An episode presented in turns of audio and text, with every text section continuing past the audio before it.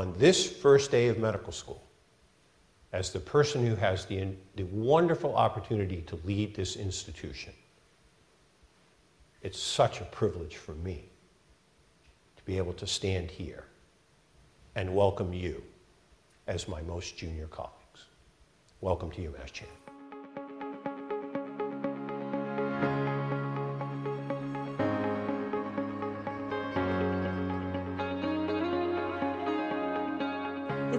Voices of UMass Chan podcast, and we are kicking it off once again, season number six, with Chancellor Michael F. Collins. Welcome. Thank you. It's always great to be here, particularly at the beginning of a new academic year. It's always such a good time to touch base, and we do try to do that with you as we're welcoming a new class of students. Just a moment ago, we heard just an excerpt of your first lecture that you give to the incoming class uh, of the T.H. Chan School of Medicine. And here, this is really a milestone year, the largest school of medicine class ever. Pretty exciting, actually. We have 200 first year medical students, nine MD PhDs within that group. One of the things we were very concerned about when we began to take out of state students is that we would not disenfranchise any Massachusetts student who wanted a spot, so we've always kept that. That's right, two thirds of the class is from Massachusetts. But I'll tell you that uh, I do have the chance to give the first lecture to the medical students, and it's always a sort of anxiety provoking, sort of get excited to be there on the first day. Do you get first day jitters? So, after oh, all very these- much so. You do. I hope it's not apparent to the class, but absolutely. And and I spend a lot of time on the weekend thinking about you know being prepared, being excited, and then sort of trying to uh, communicate what I want to say to them, which is that, that they should really recognize the privilege it is to be a doctor. You're one of the, if not the most accomplished medical school class in the world. That's who gets in here. in recognizing that personal accomplishment and the privilege it is to recognize that it's so important in each and every interaction with a patient that we hold that patient in esteem, that we promote their human dignity, and that most importantly, we recognize that uh, maybe one of the most important things we'll do in our career is hold a patient's hand. And uh, that's sort of the message I deliver on day one. And you talk about how special it is for these students. Each one in their family now takes on this new role as a future physician. And the class is so selective 5,000 applicants. And it all comes down to these 200 who I just thought this was a great stat. They speak 40 languages among them. It's incredible. Um, you're quite right. Uh, I actually get a chance to speak to the parents in the afternoon. I, I can't imagine what it would have been like for my mom to come to my first day of medical school. But anyways, that's a different. It's a different world now.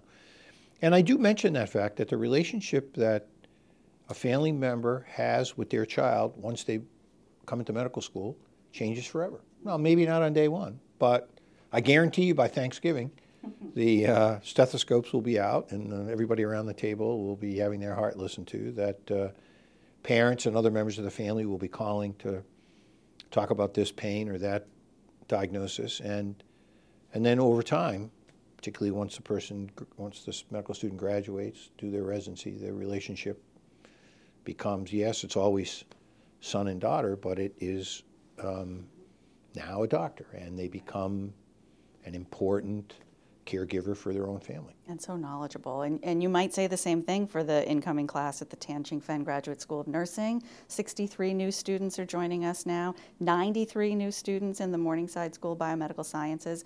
These classes are all growing. Can you talk about why that is? Well, I think it's it's certainly clear in the health professions that we need more practitioners. The nursing shortage is real. Um, it's perceptible. It's it's very difficult for the health systems affiliated with the medical school now to hire enough nurses. And the nursing students that we educate, those, those students that we have the privilege to steward their educations, have all received an undergraduate degree. So they might have a music degree from a great undergraduate liberal arts school, but then they decide they want to go into nursing a short time thereafter. And so they're very motivated, very focused, very accomplished students, by the way who then come in and want to pursue a career in nursing, get a master's or, or a doctorate. And the students who are in our graduate school, same thing. Um, as the research enterprise here grows, there's a, a, greater need for graduate students. And I think one of the things that's been particularly interesting over the last few years is the interface between science in industry and science in academia. I would say in my earliest years uh, at UMass Chan, students who were completing their PhD in the graduate school were by and large going into academic positions, you know, doing postdocs and working in, in an academic laboratory. Now there's a, a great, and certainly a much greater number, who are actually going into industry and u- utilizing the, ta- the, the, talents and the education that they've received here now to go and make some of these discoveries that are um, really changing uh, the face of medicine. That's right. There's just so many options for, for all of our graduates, really. And even when it comes to the educational piece, it's interesting that now just for, take our medical students for instance so if you're an incoming medical student you can really almost customize your md degree whether it's a certain pathway or focus of study or maybe you're doing an accelerated md or you're at one of our two regional campuses why is that choice important for future caregivers? I like to say that medicine is a profession of professions. In, it's, it's interesting to sort of watch the evolution in the mind of a student, to sort of the determination of a student around specialty choice and practice type um, over the course of their, their time with us. There are few students who come and say, I'm going to be this a neurosurgeon, orthopedic surgeon, an internist, a geriatrician on day one who do that. And there are many who come, and, uh, and I'll describe medical school as sort of going to the banquet table of medicine. And I don't think you should just have the, you know, the pasta salad or the or the roast beef or the, the lobster. I think you should try, try each of the it. things, and and then and, and that in many ways is what medical school is, where you have an opportunity to to experience all the professions, all the practice types, and then make a decision. It, and it's fascinating for me to see the student walk in and go, "Oh, I'm going to do this," and say, well, "Okay, well, where did that come from?" And uh, but it, it, it's honestly, it's very atypical at the beginning of the medical school. I, I have lunch with all the first year students, and we talk about, so you know, what is it you think you're going to do? And many will say, oh, you know, I've worked at this institution for the last several years, and I've done cancer research, and you know, I, th- I sort of have an interest in that, or you know, I worked in a dermatology practice and, you know, I'm thinking maybe I would like to do dermatology. And then to kind of watch the evolution over the four years when they actually make that specialty decision at the end of the third, beginning of the fourth year. And then to have a conversation about why they did what it did. And oftentimes it will be the interaction they have with a particular patient or a group of patients. Sometimes it's the practice style. Is it more shift work versus wanting to look after a panel of patients? Is it, well, I've just you know, solidified my love of children and therefore I want to be into pediatrics. Or I've always had a commitment to be a primary care internist looking after an elderly population in my hometown. And, and, and as those realities become firmer in the mind of the medical student, then they make their specialty choice and they're off to the races for the residency. How great is it that they have so many options? Oh boy. Right? Yeah, I mean, no really, yeah. sky is the limit. And, and so many therapeutic options now too that, that didn't exist. And, you know, I, I back to my f- first lecture, I say that you know HIV wasn't even a disease when I graduated from medical school. I don't really feel that old, and so another tenet of their educational reality is that they've now entered a career-long commitment to education, and um, and so you're quite right. There's so many different options for them, and so many different therapeutic opportunities that uh, are made available from you know, the very technical aspects of, of surgical procedures through to the very cognitive aspects of, you know, complicated diagnoses to the very technologically specific of radiology or radiation oncology. It's, it's, it's just, it provides students with such a broad array of choices. Is there any way in which you would say medical students have changed over the last generation or so? One difference I would say is that many more of us went straight to medical school from college 40 years ago than today. Now it's much more like business school where students have done a lot. They've been out two, three, four years and come to medical school with a much different appreciation. In fact, it's quite interesting at some of these lunches where a student who has just graduated from medical school, which say is roughly around a third of the class, a little less than that, and, and, and someone who's been out six or seven years will say, oh, I've got to learn how to study again, versus Yeah. the other student will say, well, you know, studying's no big deal. I've been doing that, you know, all along. So I I would say that's a little different. I'm constantly encouraged by the idealism that I see. And I'm grateful for that. To me, it's a, it's wonderful to be in a profession where young people come with an idealism, a commitment really to others and not to self. We have to recognize that our livelihoods is made on the illness and the challenge of others. And sometimes the balance thereof is very, you know, it's very complex. And so we have to recognize that. And, and if this class, if the accomplishment, the people who were these accomplished went into most any other discipline, profession, finance world, they would be wildly successful given their, their intellectual ability. But they choose to commit to a lifelong service to others. And that to me is extremely refreshing. In this very place, right upstairs, scientists are looking at RNA interference and how it might actually help to cure a disease. Our dean is looking at how he can actually deliver cor- correct genetic material to a child in order to cure Tay Sachs disease. The new building that we're building next door is going to have a focus on single gene defect diseases. Great to have the vibrancy of all the students back on campus again, and there is a ton going on around this campus. So I want to talk now a little bit about the new uh, research and education building that's going up. The from the outside, it looks like it's finished, but tell, but obviously there's still a lot of construction equipment here. So tell us about that. So we're opening uh, right after the first of the year a new 350,000 square foot education and research building, costing about 350 million dollars. It's a very very large project. I'm very proud to say that our team is bringing the building in on time and on budget, which is very unusual in this inflation uh, plagued world we've lived in the last couple of years. Uh, we'll be housing 77 principal investigators in the building, 55 of whom will be new. They won't all, all the new faculty won't go into that building, but as we shuffle people around from other departments, that'll open up spaces. So we'll actually be recruiting over time 55 new faculty members. We have a focus in the building around the challenge of single gene defect diseases, and uh, and so we'll have our our gene therapy and research team, our all neuroscience research, neurology, neurosurgery, neurobiology, and our molecular medicine teams. And we do have some space in there also for a new Department of Human Genetics and Evolutionary Biology.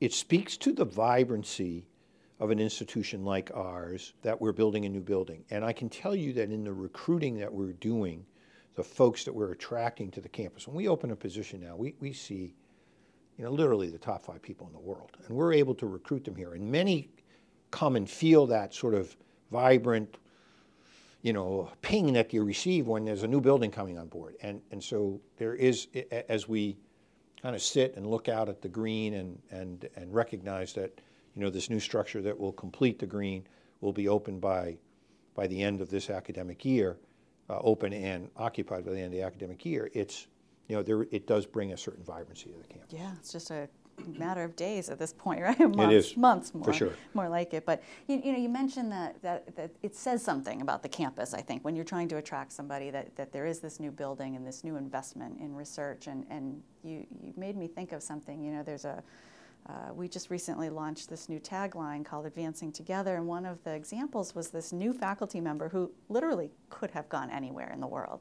chose to come here to UMass Chan, and already with three dozen other labs, she's collaborating and sharing her technology. And I think that it's nice that people are seeing it, right? People see it, they feel it. What is it? That, Okay, what's the uh, it? How do you define it? Yeah, i i in, in every way, it's the secret sauce of the place. There is a collaboration gene here, which is dominant and fully expressed, and people are For our they're scientists who are just yes, they're just they just feel it, and uh, you know, a lot of science is kind of the closed arm, huh? Where I'm working on something in my lab and I get my PhD or I get my publication by, you know, sort of keeping that under wraps until it's finalized and then I publish it. And I don't really think that's the that's the case here. I think there is a there's a collaborative spirit. There's a there's, there's a willingness to work together. The notion of advancing together is sort of inculcated throughout the institution. And if you're not really interested in that, there's plenty of places you can go where that's not the case. But the case here, and, and, and I hear it over and over and over again. And I hear it if you if you talk to a new faculty member after they've been here, or I invite them to have dinner with a donor or someone, and they talk about, okay, well, why did you come to UMass Chan? You, could have gone, you could have gone anywhere in the world. They say they came here because they felt that the, the collaborative nature, the collaborative and collegial nature of the place, and and they want to be part of it, and uh, and so we're we're now thinking about. We spend a lot of time thinking about sort of what we do and what we are.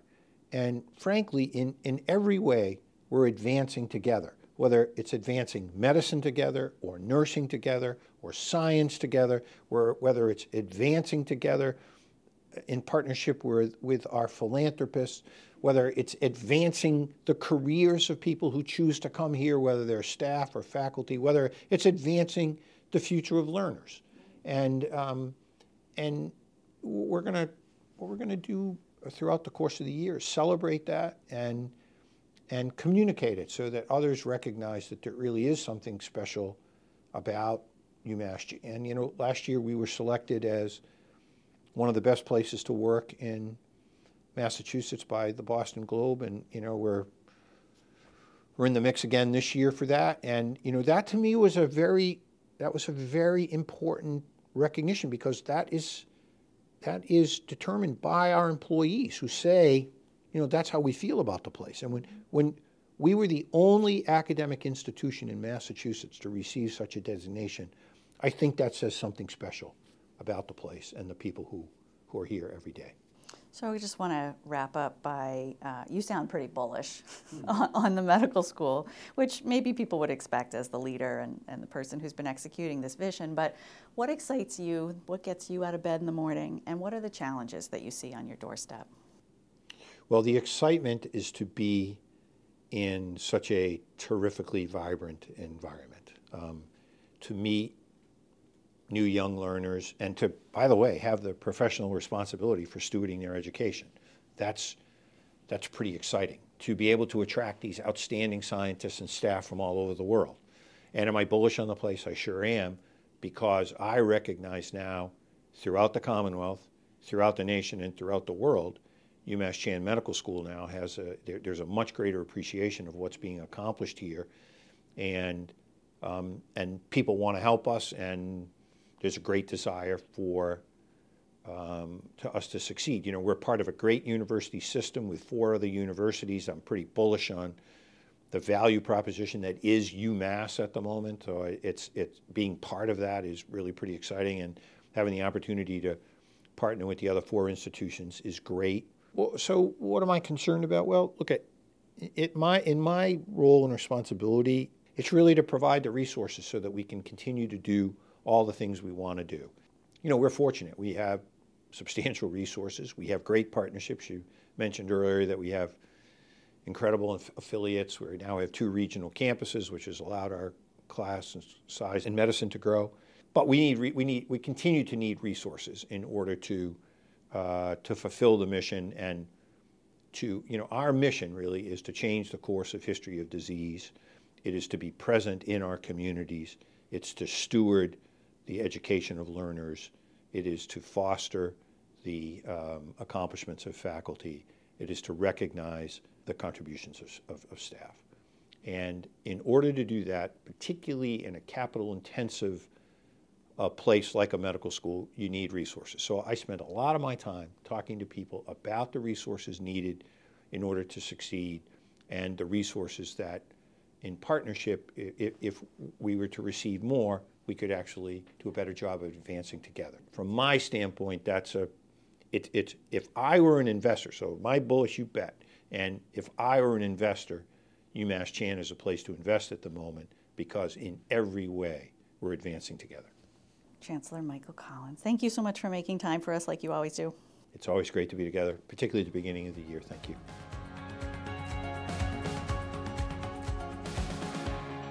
Always hold the hand of your patient with esteem.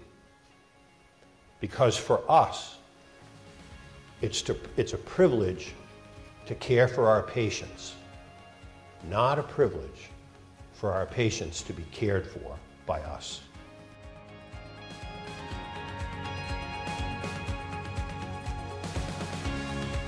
You've been listening to the Voices of UMass Chan, produced by the Office of Communications at UMass Chan Medical School. Follow us at UMass Chan on Facebook, Instagram, Twitter, and LinkedIn.